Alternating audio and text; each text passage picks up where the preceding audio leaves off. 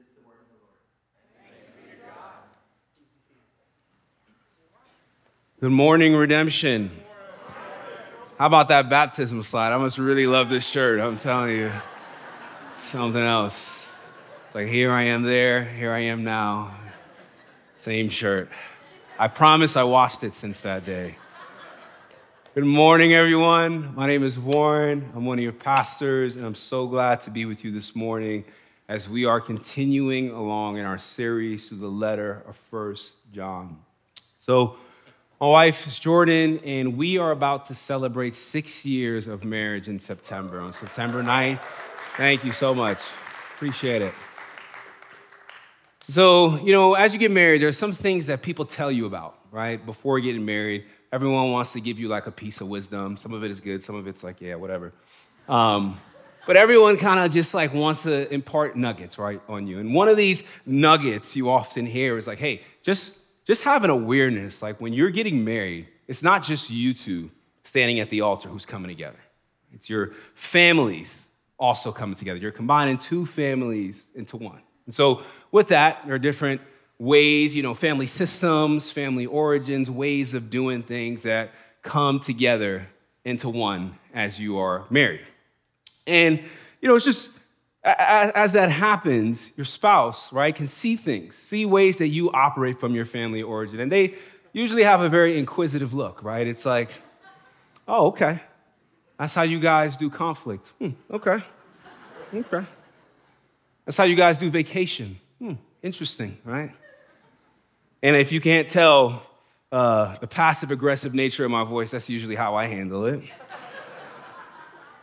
Right, but there's all these things that come up that you end up realizing. Maybe you thought, like, hey, this is what every this is how every family operates, and you come to realize it was just yours. So, for example, like for Jordan and I, the way this played out is her and I, uh, we would take trips to New York to go see my family, because all my family, families are originally from the Bronx, and they all still live in New York.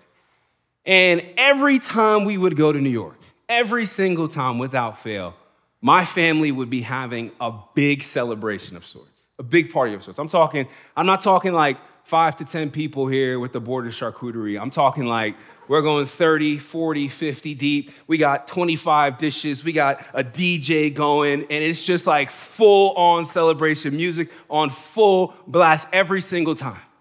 She's like, Do you guys ever do like just a quiet weekend? Like, do you guys ever just like have like a chill weekend? I'm like, No. What are you talking about? chill weekend. I don't know anything about that.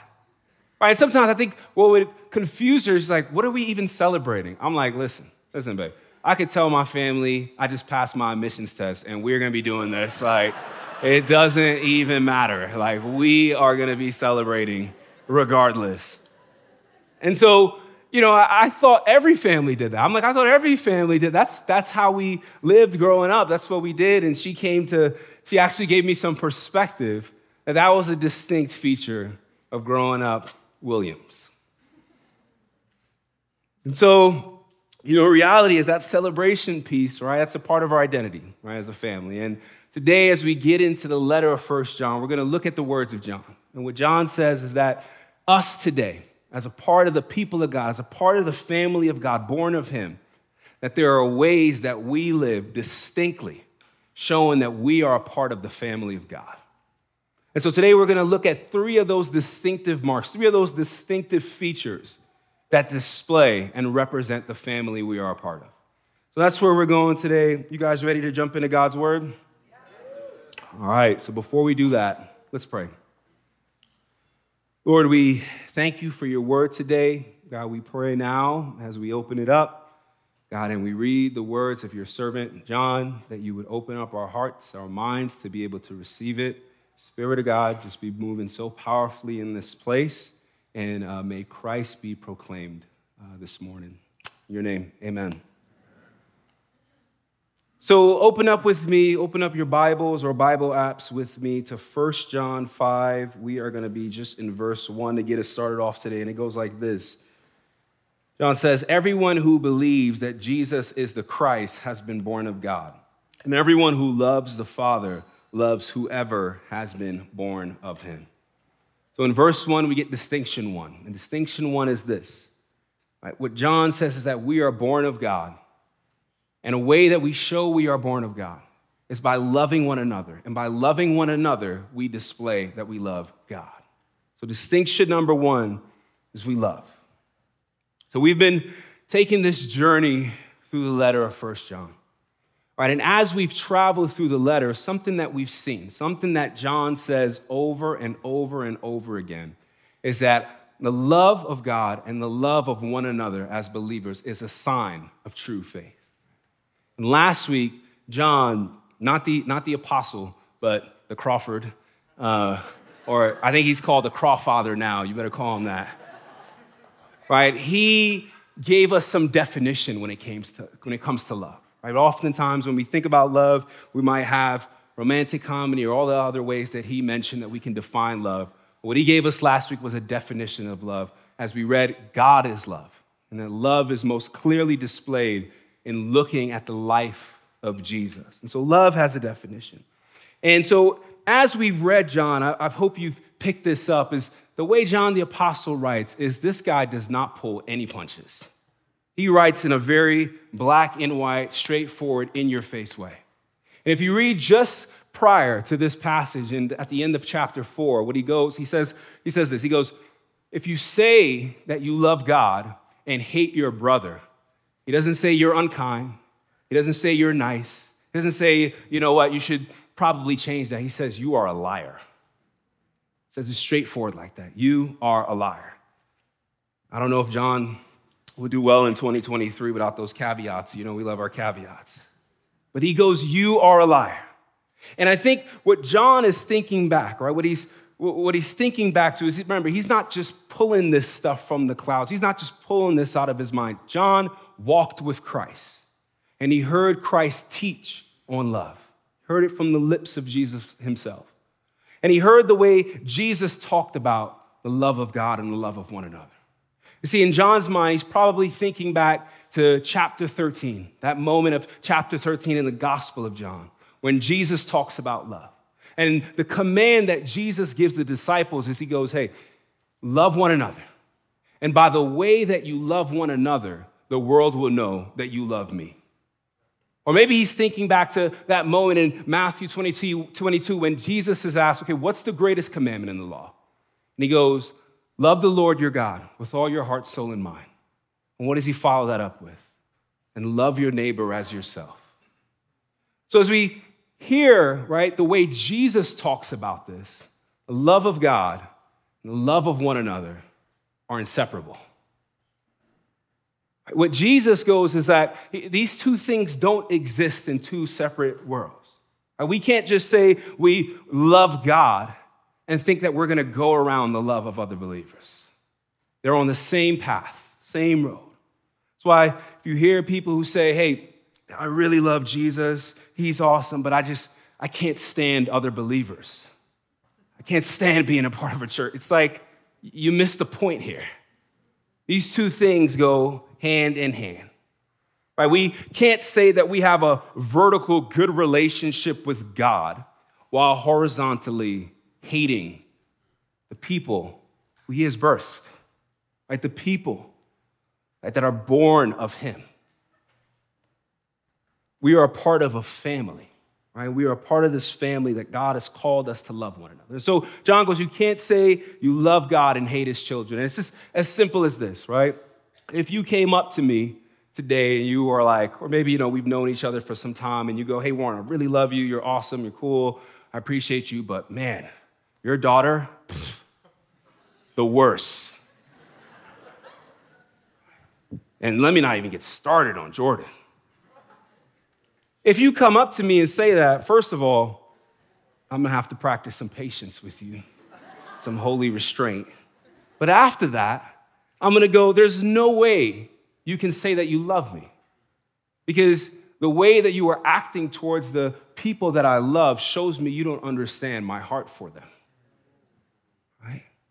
It's even as if you've been in a situation where two friends are fighting and you're in the middle, right? And they're lobbing bombs back and forth at one another, and you're just in the middle, like kind of catching strays from all sides, right? If you've been in a situation like that, no matter how much people can, uh, or the, the people on both sides may tell you they love you, what you say is, no, you can't love me because you don't understand that my love desires for you guys to love one another. And this is the desire that God has for us, his children, right? to love one another. And when we display our love for one another, we show that we are distinct, right? As the family of God, loving one another across all sorts of differences. Now, what happens on the flip side when we don't live this way? What happens? I think what happens when we don't pursue one another in this way, what happens is we blend right into what I like to call the culture of contempt that's around us. Culture of contempt. And you really don't have to look too far to see this. Go on your YouTube page, go on the podcast. You see the culture of contempt all around us. And what this culture of contempt goes is it goes like this. In the case of our faith, it says, Our faith would be much better off if these people who are across the aisle from me, who I disagree with, were just not a part of it at all. And so the, we're not talking about you know, the close-handed things of our faith. We're talking about some of the open-handed areas where people may have different convictions. And what we know is like, as believers, we know that we are not to hold hatred in our heart, right? We know that hatred is opposed to the love of God.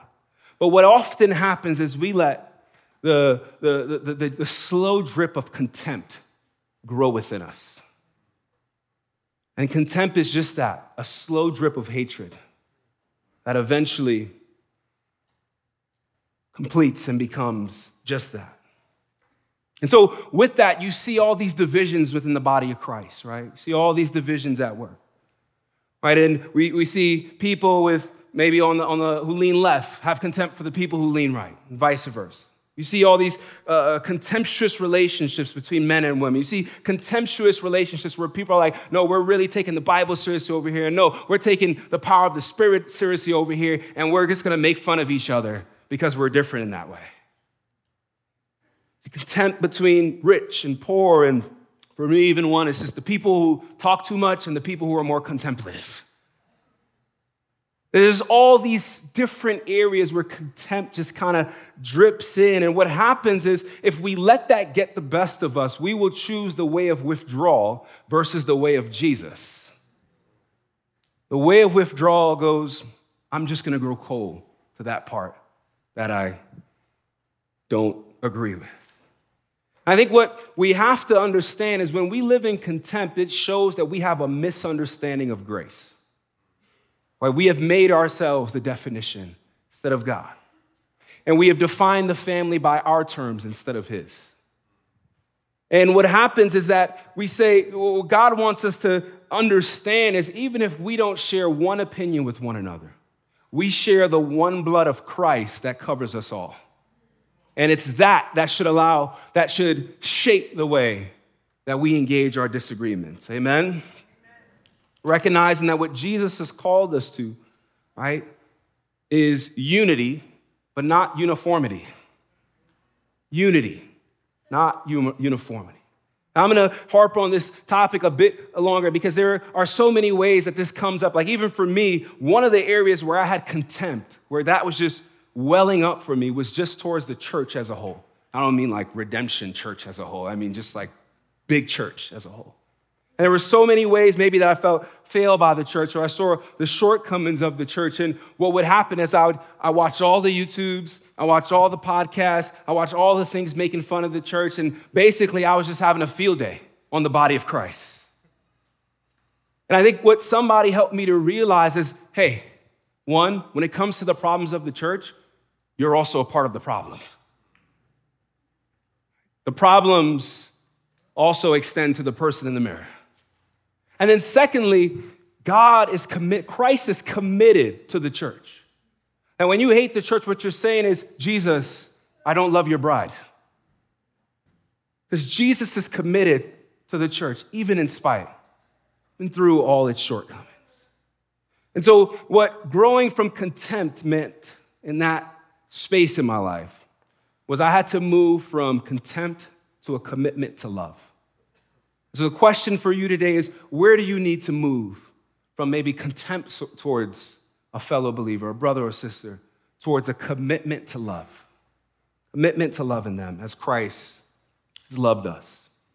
I believe when we live this way, right, we display our love towards God. We display our love in the midst of a world that is divided up and, and be, has become tribalistic in so many ways.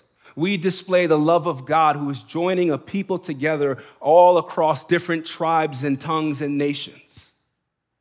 We are able to live distinctly when we live this way, representing our family, representing or living from the love that God has for us as we love one another. Amen? And so that's the first mark of distinction. We love. Now, what does love look like in action? Let's continue on. Uh, we are going to be in 1 John 5, and we're going to go verses 2 and 3. It says this By this we know that we love the children of God when we love God and obey his commandments. For this is the love of God, that we keep his commandments, and his commandments are not burdensome. So, second market distinction is this as the people of God, we live in obedience.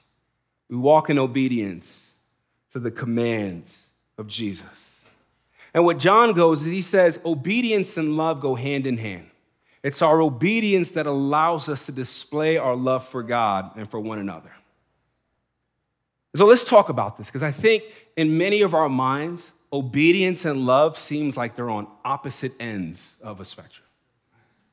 Right, maybe for you, you've had an experience like me when I've been in church and some pastor is preaching about obedience, and I just feel like, man, you are simplifying things way too much. Man, you're just trying to eliminate the fun in my life. Man, you're just, you know, like God is about love, right? That just feels like a duty. That feels like row in. That doesn't feel like what love means. So, how do we reconcile that, right? How do we reconcile maybe our definitions of obedience the way the Bible talks about it? Because as we look at First John, right, what John says is that love of God and the love, uh, the love of God and obedience go hand in hand, right? John says that our ability, right, the carrying out of the commands of God is what displays our love and devotion towards one another. And again, as John talks, he's not just speaking from the air, he's remembering how Jesus talked about these things. And as Jesus talked about it, love and obedience, again, inseparable go together, right? Jesus tells the disciples, if you remain in my word, right? If you remain in my word, that means if you continue in my commands, right? My Father and I will come and dwell with you. And as so as Jesus talks about these things, these two things aren't apart. They go hand in hand again. And so, how do we get there? How do we shift our paradigm when it comes to obedience and maybe remove it from the realm of dog training? What we have to remember when it comes to obedience is who's given us the commands. What is the, what is the person like who's given us these commands? And as we talked about last week, right, the commands of God don't come from a dictator who's trying to control us and to stifle us and keep us down. They come, they come from a father who loves us and wants us to continue to remain in his love and experience his goodness.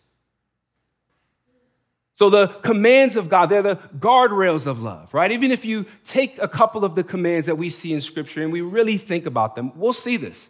It's very clear. Like, for example, if you take um, Sermon on the Mount, Matthew 5, uh, Jesus goes, Let your yes be yes and your no be no, right?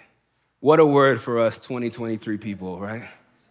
Let your yes be yes and your no be no. How many of you guys have been on the receiving end of that text? Someone who commits to helping you in some way, maybe lift your 400 pound couch. And, you know, they told you, yeah, I'll be there, I'll be there. And last minute, you get a text like, yeah, I'm not gonna make it. Even though you were just planning to pay them in pizza, it's the principle. It's the principle, y'all. Come on. And you know what? You, you wouldn't probably describe it that way, but in that moment, you do feel a lack of love. You do feel unloved as you experience someone not carrying through on what they committed. Now, how many of you guys have sent that text to people? Let's be honest. I know I'm not the only one. Or if you take the commands around anger, right?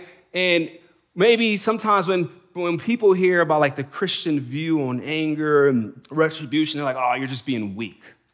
But really, no, what anger does is actually make you weak, right? It weakens you from the inside out. And so the commands around anger are protection, right? They're, a, they're a, a way to keep you from destroying yourself worse than whatever you're angry about.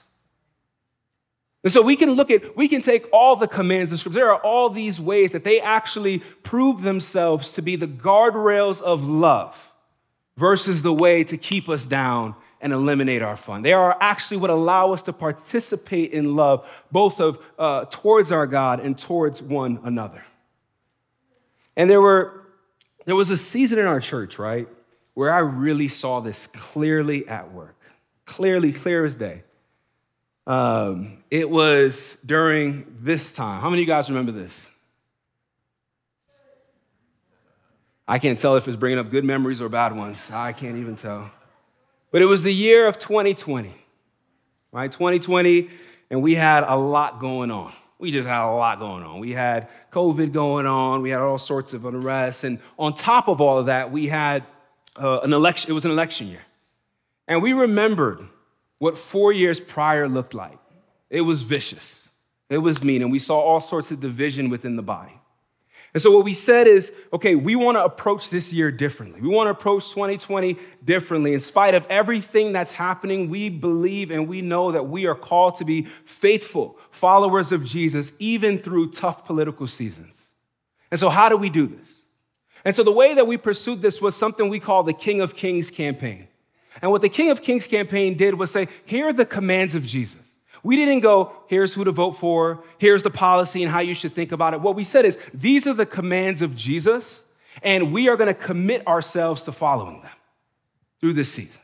And so we just name things, words that come straight out of the mouth of Jesus, like love your neighbor, right? Commit to participating in the civic life uh, participating in civic life as a means of loving and serving my neighbor rather than serving my own interests. We said things like, we are going to commit to removing the log out of our own eye before pointing out the speck in a fellow believers, right? Commit to giving our own issues more attention, our own flaws more attention than criticizing someone else's. We committed to loving our enemies, right? And on all these things, these weren't ways that we came up with. These are just things that Jesus had commanded of us. And what I watched in that season is even maybe people who had struggled in 2016, they committed themselves to this. And while the world around us was divided and dividing up in all the political sides, what we said is no, we're making this commitment to love, and we made it through that season, church.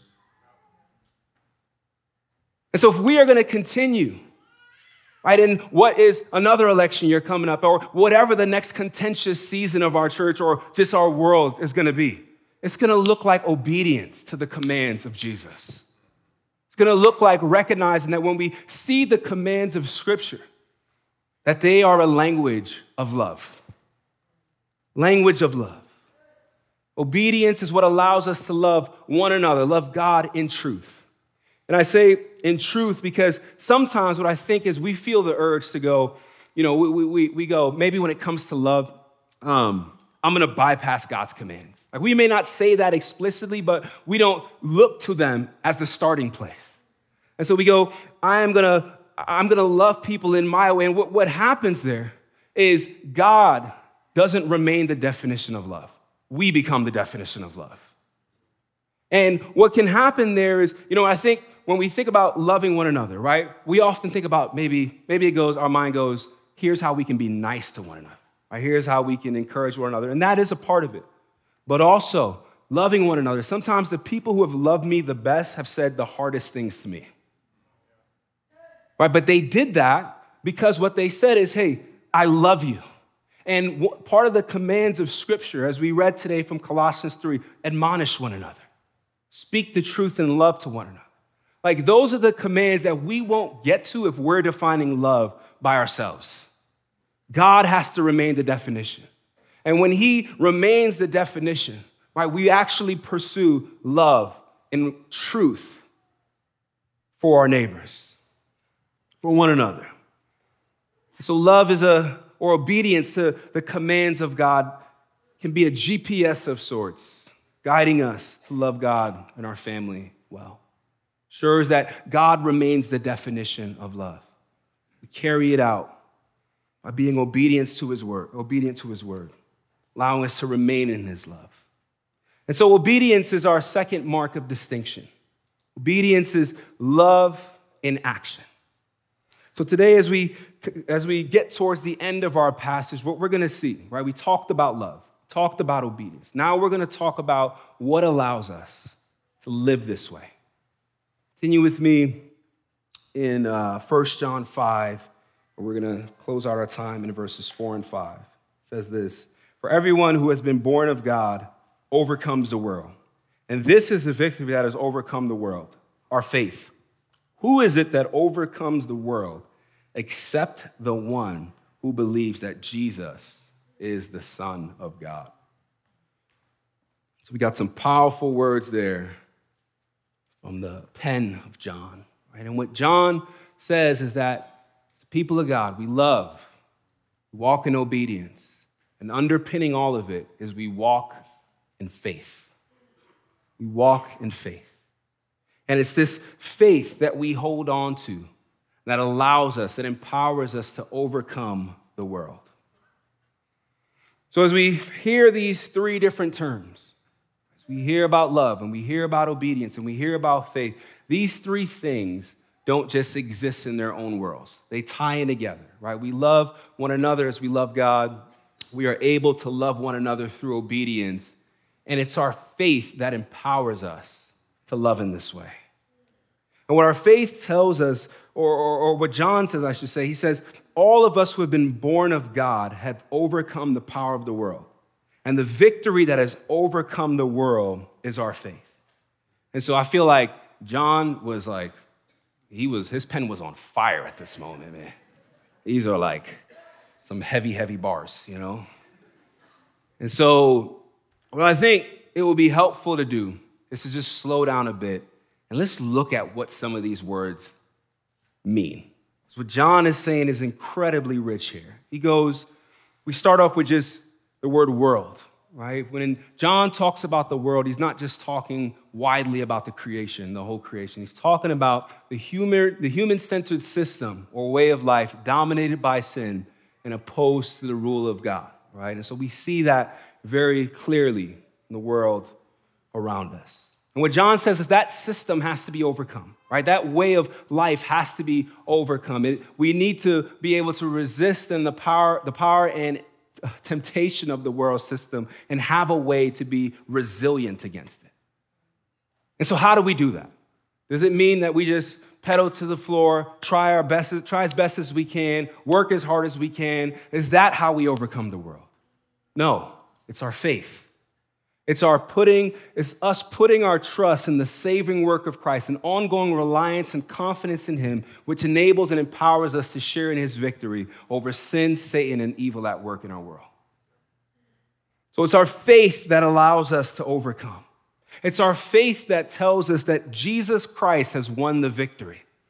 That what the Bible tells us is that every name on heaven, on earth, and under the earth will ultimately bow and confess Him to be Lord. And so it's our faith that tells us that ultimately He will be the one to rule and reign over history, and our confidence in Him tells us that we are going to be ruling and reigning for Him as well for all eternity. But that's the, you know, if that's just a distant future, right? If that's just a beautiful future, it's nice, but it doesn't help us as much right now. But what our faith also tells us is that, the, that, that Jesus has given us His Spirit and that His Spirit is with us, and the power of grace working in us empowers us for all the things that we face in our lives today. All the hardships, all the headaches, all the highs and lows that we go through. Our faith reminds us that Jesus remains present with His people, that His promise is to be with us until the end of the age. And so, if He is with us, we can endure. We can be resilient. We don't have to succumb to our sin. We don't have to feel like we are being overcome and defeated because our God is with us. And so, what does this mean? Does this mean that we just need to like be more confident? Does this mean that we just need to go, okay, I know these things to be true, and so I gotta, you know, uh, uh, uh gear myself up for whatever the hard thing is coming? No. Because what our faith is about is not the confidence in ourselves, it's the it's looking and clinging to Jesus. That's not the measure of our faith, it's the object of our faith, Jesus Christ. And clinging to him is what allows us to overcome. It's like recently, I took a trip to New York like three, four weeks ago, and uh, it was a red eye, and so I get seated, and I'm a, I'm a little tired, uh, and I hear the pilot come on. He's like, turbulence. I'm sure he said other thing, but that's kind of how I heard it, you know? And so I'm like, hey, yeah, yeah, you know, you know all the announcements on the plane. You're like, please, I, I get it. I've done. It's not my first rodeo, you know. And you know, the plane takes off, and then we hit that rough air. I think that's the right term. And we hit that rough air, and all of a sudden, I'm like, whoa. I'm like, did I, is this a roller coaster or is this a plane? And you know, in that moment, right, I'm like, man, you want to see, you want to see people grasp for faith? Put them in a plane that's shaking like that, man. You'll see, you'll see all sorts of prayers being said, you know. Um, but you know, I'm sitting there in that plane, and what what faith looked like in that moment was not me going, all right, I need to go to the cockpit and take over the plane and fly it myself, because that would have been a disaster in a lot of ways. What faith also, I mean, what, what, what, what, faith also didn't look like in that moment was me just going, well, I just need to like calm myself, and uh, if, as soon as I think about it hard enough, it'll be over. No, what faith was in that moment was, I hope this guy in the potlet, the, the, I combined two words there. I hope the pilot in there knows what he's doing, and I'm gonna trust in his word that we are gonna get through this. Even if I can't see what he's doing. I don't know, he could be in the cockpit doing the cha cha slide for all I know. But I put my faith in him that he knew what he was doing, and we were able to get through it. So, my point there is sometimes, like, we can think we don't have faith because we're afraid, but sometimes faith means holding on, holding on even in the midst of fear, right? Look at the people in Hebrews 11, that chapter that talks about the, the people who are commended for their faith, and look at how they lived their lives. It wasn't always pretty, but they were clinging to God. But here's also what faith looks like, right? Because the reason why I was traveling to New York was because I wanted to go and visit the gravesite of my friend who passed away. Told you guys about that last time, and also thank you guys so much. So many of you guys have reached out and told me you're praying for me, and that's been incredibly meaningful through this season. But what, what, faith did, because, you know, I, so let me walk you through what it looked like, because I got to New York and you know my second there second day there I was like all right I'm gonna go there. It was really like just tough you know being coming to terms with everything. And I finally got to the cemetery. It was in Yonkers New York. And I drive up to his gravesite and I just spent a lot of time just there praying uh, for his family and just reflecting. And I remember somewhere along the line there in that hour or two I was there is I, I took the opportunity just to look around. I looked around and I saw all these other headstones. I was looking at some of the headstones, reading the years, reading the names, and I saw that on many of these headstones, there were Bible verses, crosses. And I don't know where everyone who was buried there ultimately landed and who was of true faith and not, but I'm assuming, right, that some of those folks were people trying to just cling on to Jesus in faith, like me. And what faith did in that moment, because that was a moment of extreme sadness, is I was able actually to experience joy, right? Joy, this pervasive sense of well being, even in the midst of something hard like that. Because what I remembered were the promises of God. The promises of God that, that, that stems from this reality that Jesus' tomb was empty. And so, as I was standing there, what I wasn't looking at was the final resting place for believers. That because his tomb was empty, so will ours. So we will be with him. And so faith, what it did for that, did for me in that moment. I was listening to a Stevie Wonder song yesterday. I feel like the way he said it, man, captured it. It put some joy inside my tears. Joy inside the tears that I was feeling that moment because I remembered the words, I remember the actions of Jesus as I looked to him, was able to be encouraged through that moment in faith. So that's what faith does. Faith is what powers us. And, church, as we think about overcoming and being overcomers, right, it never starts with us, it starts with the object of our affection, Jesus.